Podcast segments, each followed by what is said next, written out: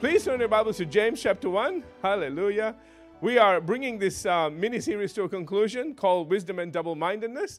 And uh, what I'd like to do actually is begin in verse 2. I know it's a ways back, but let me just start in verse 2 and read through to where we left off, which was in verse 6. It says there again, My brethren, count it all joy when you fall into various trials. Verse 3, knowing that the testing of your faith produces patience. Verse 4, but he says, Let patience have its perfect work, that you may be perfect and complete, lacking nothing. Now remember again that this is all in relation to all of the things he, he mentioned before. And notice how he ends it. He says that you may be perfect and complete, lacking nothing. And then he goes into verse 5 and says, If any of you lacks wisdom, so he says he wants you to lack nothing, but just in case you're lacking wisdom, he says, Let him ask of God, who gives to all liberally and without reproach, and it will be given to him. Now, something very interesting is going to happen at this point. And that is, the Apostle James is going to uh, uh, uh, launch off of what he said in verse 5 into something he says in verses 6 through 8 that could be applied to any area of your life, not just wisdom. And I really need you to keep that in mind as we continue on, because otherwise, what you're going to what you're going to do is just apply this to wisdom and not anywhere else, where this is one of those universal principles. So we are going to be introduced to a universal principle in the next couple of verses that applies to all of your life. And when we get to the end of this and we look at an example, you'll see what I mean. Okay. All right. So again, he says, uh, I want to read from verse five. okay. He says again, if any of you lack wisdom, let him ask of God, who gives to all liberally and without repro- reproach, and it will be given to him. Remember again, with an open hand. All right, but now watch verse 6. But let him ask in faith with no doubting. See, James is now switching to something that is tremendously important, that is crucial to our lifestyle, and that is he's saying, listen, when you ask in faith, you can't doubt. So this now is about faith. This is going to be about faith and something about faith that is very unique. He goes on to say, let him ask in faith with no doubting, for he who doubts is like a wave of the sea, driven and tossed by the wind. I'm going to read through to verse 8 and then go back to verse 6, okay? It's uh, just so we can get this complete thought. He says in verse 7, For let not that man suppose that he will receive anything from the Lord. And then he says in verse 8, For he is a double minded man or woman, unstable in all of his ways. Now, he has, he has introduced a principle here that is incredible. He is saying, listen, there is something about faith that requires you to be single minded. It requires you not to be tossed about. It requires you to be stable. okay? All right. So, having said all of that, let's go back to verse 6. All right. Now that you get sort of the idea of what is, what is going on here, uh, let's begin in verse 6 again. I, I dealt with this last time, uh, rushed through it a little bit, but I want to sort of pick up there and move forward because verse 6 forms the thought all the way through to verse 8, okay? So I said, I've, I said this to you before. I said regarding verse 6, when he says, For he who doubts is like a wave of the sea, driven and tossed by the, the wind. I, I've said here, the person who doubts is as one who lives in inner conflict between trust and distrust of God. So again, um, we're talking about now trusting God. We are talking about having faith, not doubting, okay?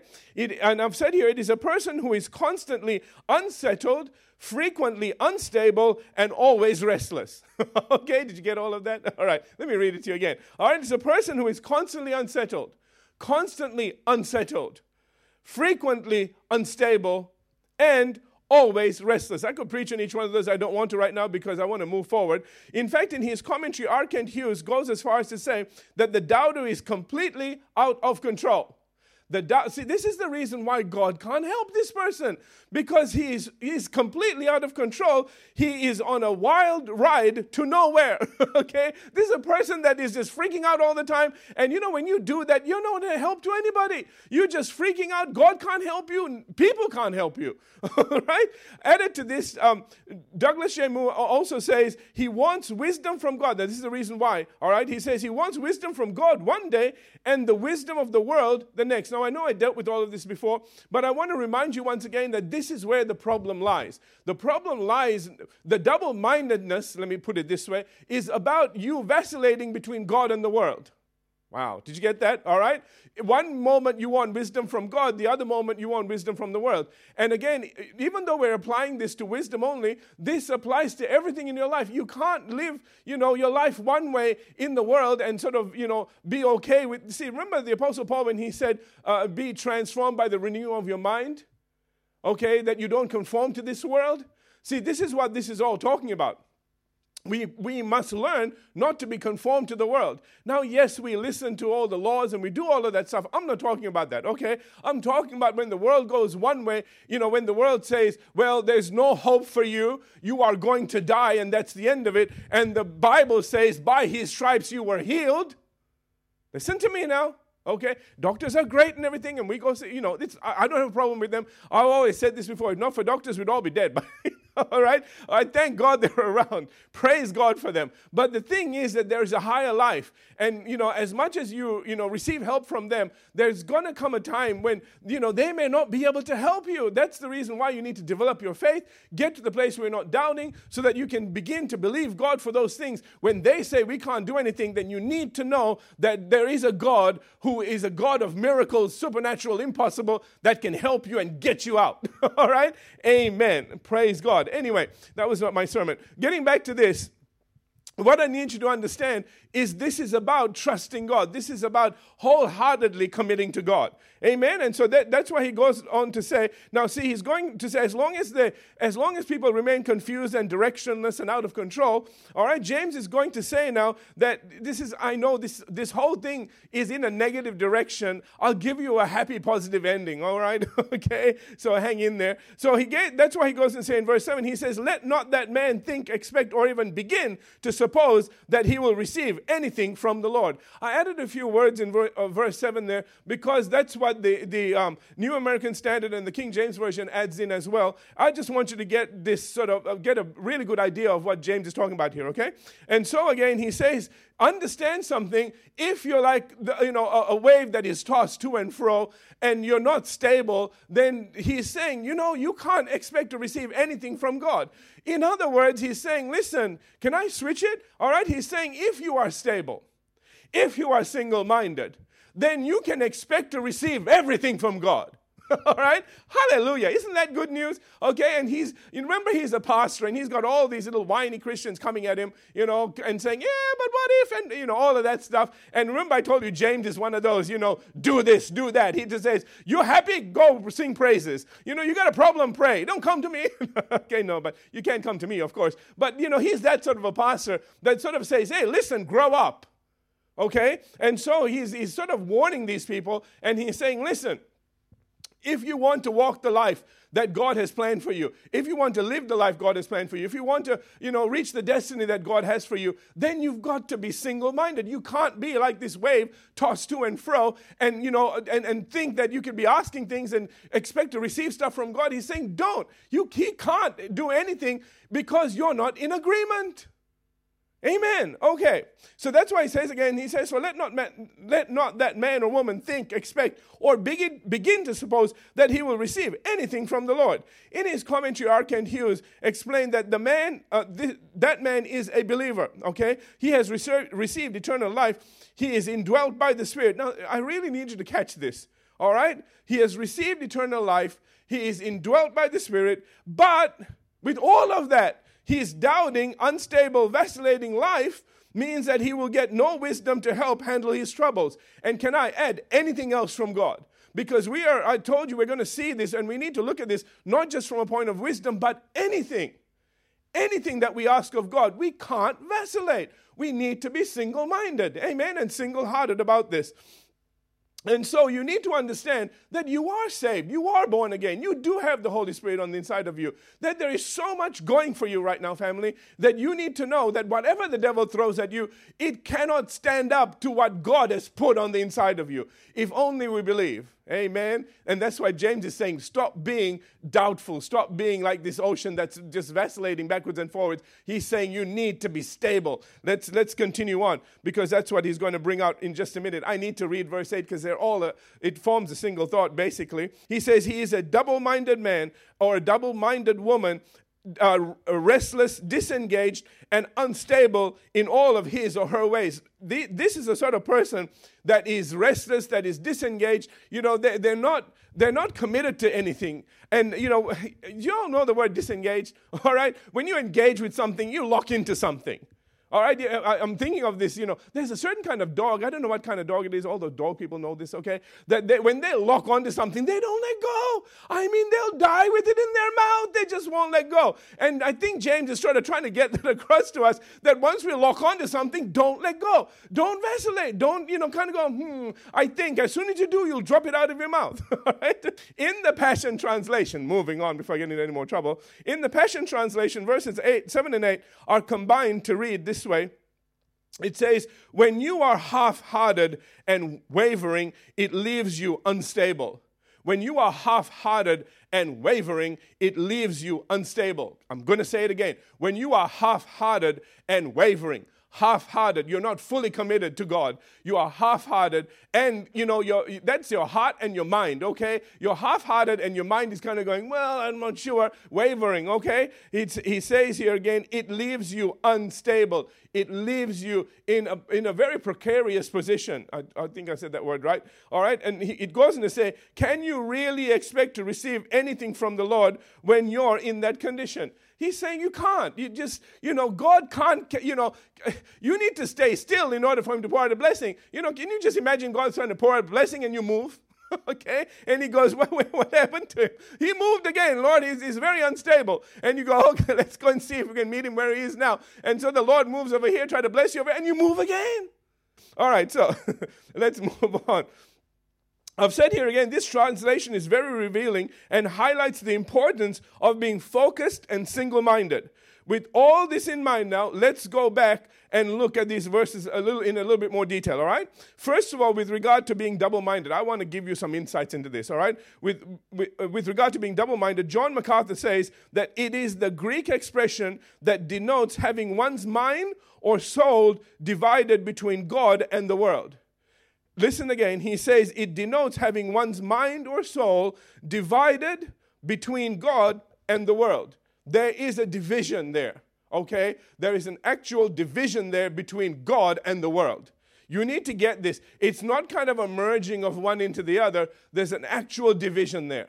There is God on one side, there's a world on the other side. This is the problem that God is having that when you decide you want to go His way and you begin to commit, then all of His blessings begin to work. But then suddenly, when you decide to jump over the fence to the other side, it's a whole nother side. It, can, it does not work anymore. Do you understand what I'm trying to say? And so everything that has be, that began on this side will just will just shut down. And then, you know, and then we sort of think, oh, maybe I should just keep trusting God. You jump back to the other side, it's got to restart everything again. Are you all with me? So, you know, the, the reason is whatever God had planned, you know, let's just say you know, uh, let, let, me just use an example, okay? You wanted something from the Lord and you just believed by faith that you were going to receive it. You weren't going to do anything natural, you were going to believe God for it. And of course, if there was something natural to do, you'd have done it. But God just said, You stand still and see the salvation of the Lord. He's going to get it to you, okay? So, so you're standing there, and so He gets somebody moving and says, I want you to go give Roche, that's me, okay? I want you to give, say it's a Bible. I'm being very spiritual here, all right? Okay, just say, Roche is waiting for a Bible, so I'm going to get you to go and hand him, the hand hand him this Bible. So I'm waiting and I'm sort of getting impatient. Remember, unstable. Okay, wave of the sea. All right, I'm thinking, hmm, you know, maybe I should just go by my own. And so I leave that spot and go off. Remember, I said I've got to go, to, you know, I've got to switch sides now.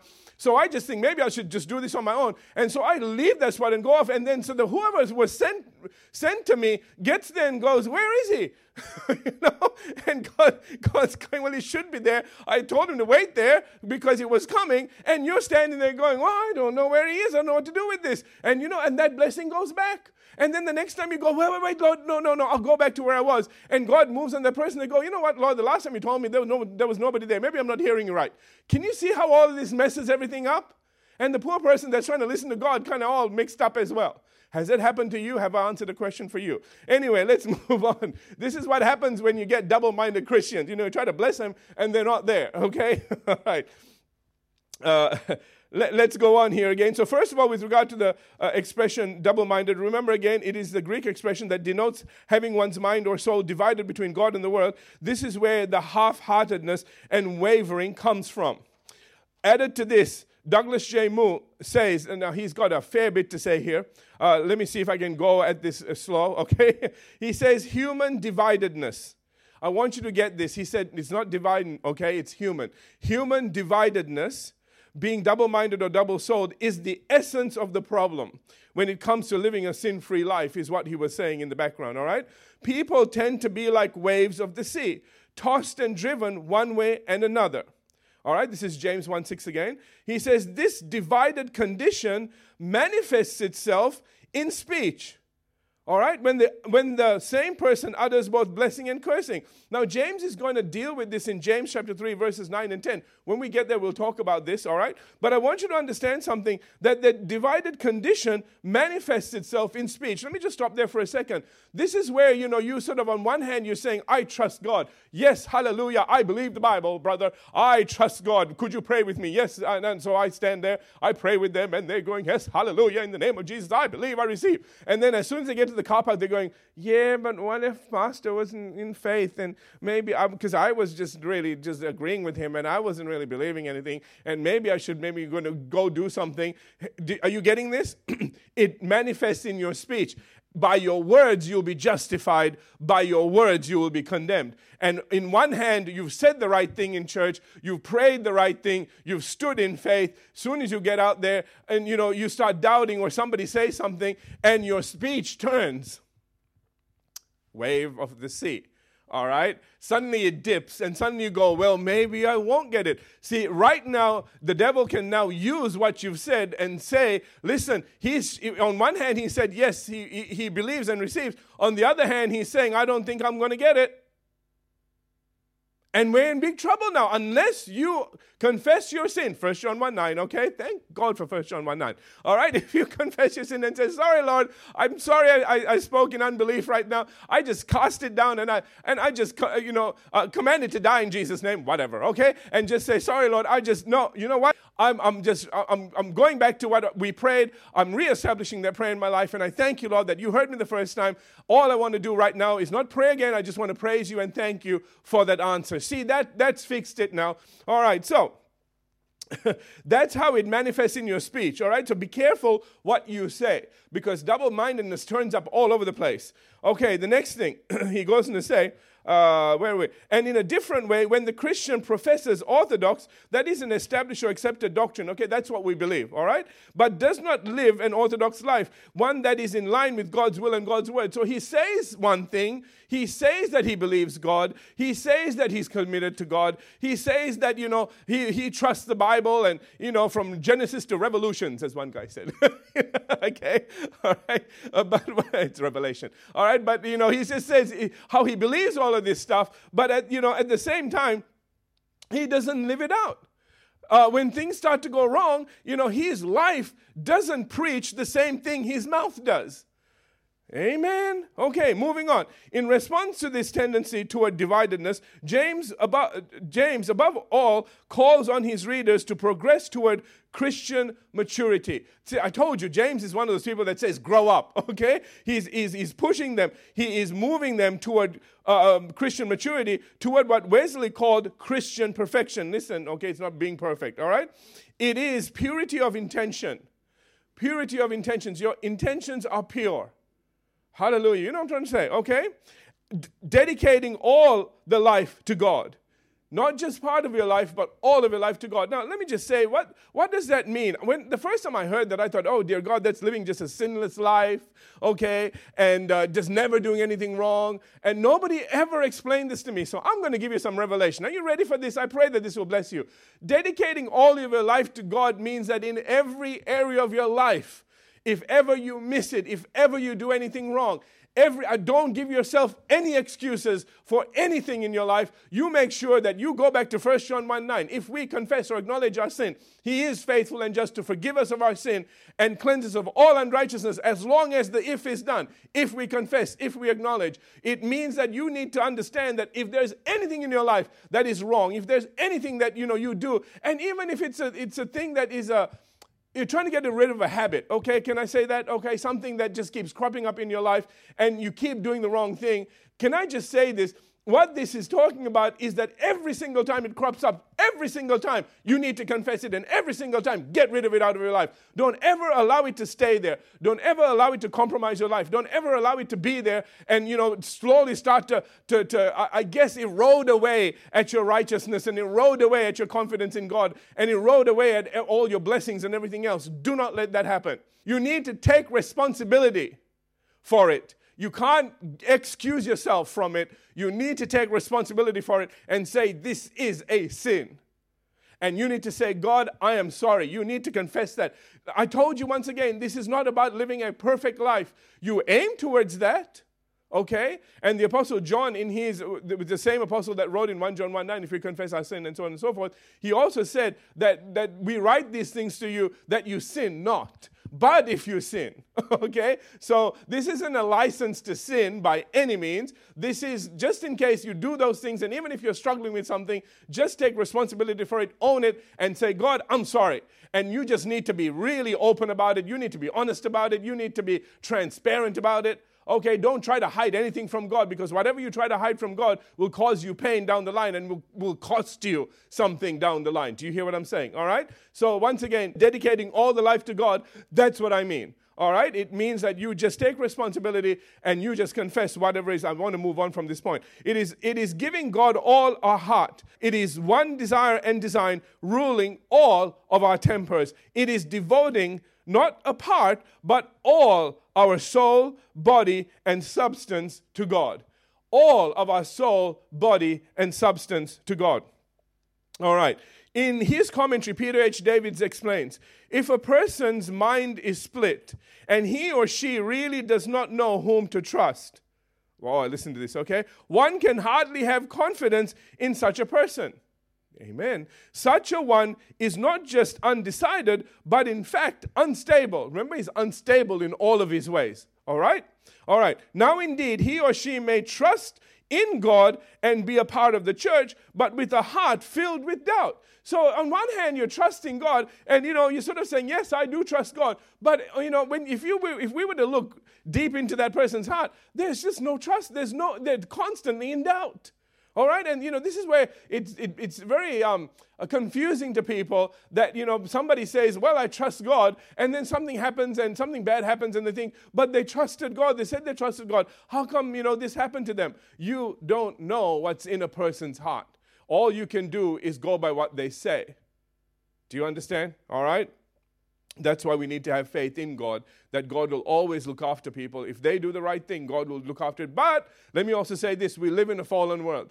There is a devil that comes to steal, kill, and destroy. And God did say that my people are destroyed for a lack of knowledge. So even if you're a good person, if you're a righteous person, you know, because you don't know enough about the Word of God, you don't know how to apply the principles in here. Somebody hasn't been teaching you these things. Well, you know, okay, it, may be that, you know, people like that perish because of a lack of knowledge, not because they've done anything wrong. They just didn't know. Okay, so let me, let me just leave that with you as well. All right, let's just move on again. And now, indeed, again, it says he may trust in God and be part of the church, but with a heart of heart filled with doubt, this person is emotionally keeping options open and other lines of support clear. okay, there is a basic instability within that will eventually become evident in behavior. The implied call is for commitment. The implied call, this is what James is saying. Okay, the implied call is for commitment. I, I really love this. He basically says, put all your eggs in one basket and make that basket God. I love that. Amen. All right. The world is saying, don't put all the eggs in one basket. James is saying, put them all in one basket and make it God. Not man, but God. Amen. And uh, that's what That's precisely what Shadrach, Meshach, and Abednego did in Daniel chapter 3. Remember again, I said to you that this was a universal principle that James was bringing out. And uh, I just love this. Uh, we see this so clearly in this particular event or incident that is brought out here. Uh, they trusted God with their lives and wouldn't bow down to compromise. This, this incident clearly shows single mindedness and absolutely no vacillating or divide loyalties when it comes to trusting and relying on God and His Word. Listen, all right, let me begin reading in verse 1. I'm reading from the New Living Translation because it saves me from explaining things to you, all right? okay. It says again, Daniel 3 1, it says, King Nebuchadnezzar made a gold statue 90 feet tall and 90 feet wide. That's a huge statue, all right? And set it up on the plain of Dura in the province of Babylon. Verse 2. Then he sent message, uh, messages to the princes, prefects, governors, advisors, counselors, judges, magistrates, and all the provincial officials to come to the dedication of the statue he had set up. When all of these officials had arrived and were standing before the image King Nebuchadnezzar had set up, verse 4, a herald shouted out, People of all races and nations and languages, listen to the king's command. Verse 5. When you hear the sound of the horn, the flute, and a whole lot of other instruments, he says, Bow to the ground to worship King Nebuchadnezzar's gold statue. All right? That's, that's, that's, the, that's the command. All right? Verse 6. Anyone who refuses to obey will immediately be thrown into a blazing furnace. Wow. These are steep consequences. This is not a fine. This is you get thrown in the furnace. Okay? Verse 7. So at the sound of the mu- uh, musical instruments, all the people, whatever their race or nation or language, bowed to the ground and worshiped the statue that the king, uh, that King Nebuchadnezzar had set up. Of course, there's three boys or three men, I don't know whether boys or men, okay, all right, that didn't do it, all right? Shadrach, Meshach, and Abednego, they just refused to worship this statue. And so it goes in the same verse 8, and I'm going to read through to verse 18. He says, but some of the astrologers, watch who's, you know, watch who's doing this, writing them out. Some of the astrologers went to the king and informed on the Jews. Verse 9, they said to King Nebuchadnezzar, Long live the king. Verse 10, you issued a decree requiring all the people to bow down and worship the gold statue when they hear the sound of the musical instruments. Verse 11, that decree also states that those who refuse to obey must be thrown into a blazing furnace. And the king's going, mm-hmm, mm-hmm. yeah, said all of that. Yep. Verse 12. But there are some Jews. King stopped nodding. He's looking. He goes, What? All right. Shadrach, Meshach, and Abednego, whom you have put in charge of the province of Babylon. Now, watch, they're in a very high position here. They have defied your majesty by refusing to serve your gods or to worship the gold statue you have set up. And you're you getting the, okay, getting this? All right. Verse 13. Nebuchadnezzar did not take this well. All right. Verse 13. Then Nebuchadnezzar flew into a rage. Like, what? Okay. All right. And ordered Shadrach, Meshach, and Abednego to be brought before him.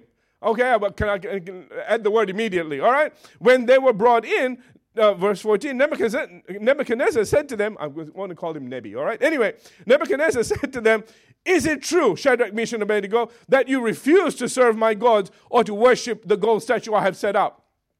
I like that he asked the question. All right, verse 15. He says, I will give you one more chance.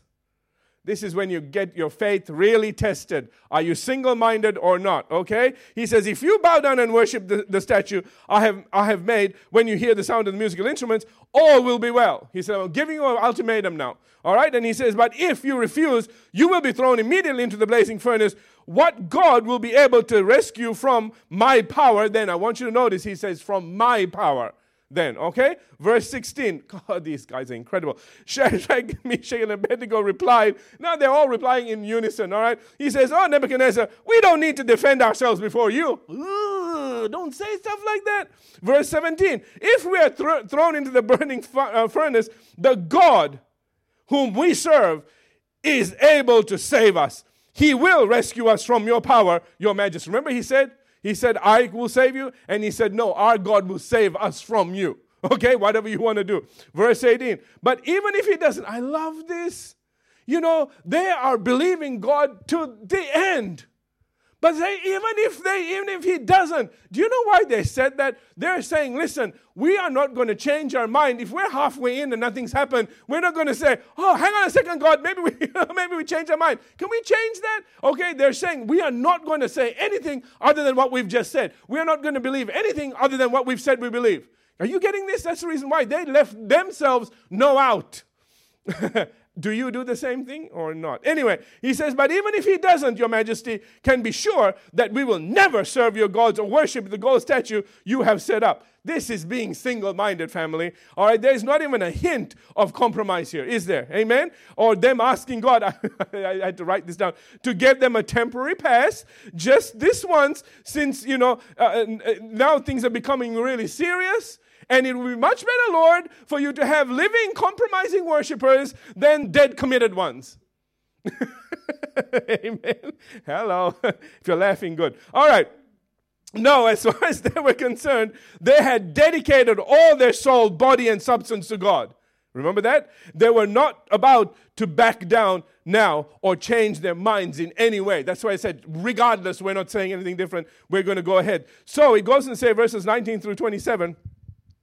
Nebuchadnezzar was so furious. He's, now he's so mad, okay, with Shadrach, Meshach, and Abednego that his face became distorted with rage he commanded that the furnace be heated seven times hotter than usual. Boy, he's really mad.